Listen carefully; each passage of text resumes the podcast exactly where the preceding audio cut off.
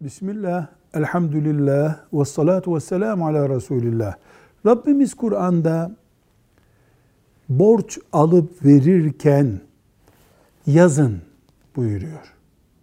Buradaki yazın sözü bu kalemle yazıldığında sadece yerine gelen bir emir midir? Yoksa mesela banka havalesi gönderdiğimiz için, bilgisayarda kayıt tuttuğumuz için veya başka bir yöntemle belgelediğimiz için Allah'ın bu emri yerine gelir mi? Gelir.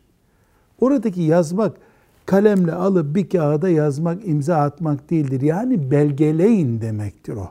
Bu belgeleme itiraz edilmeyecek bir şekilde hangi yöntemle belgeleniyorsa Rabbimizin emri yerine gelmiştir. Velhamdülillahi Rabbil Alemin.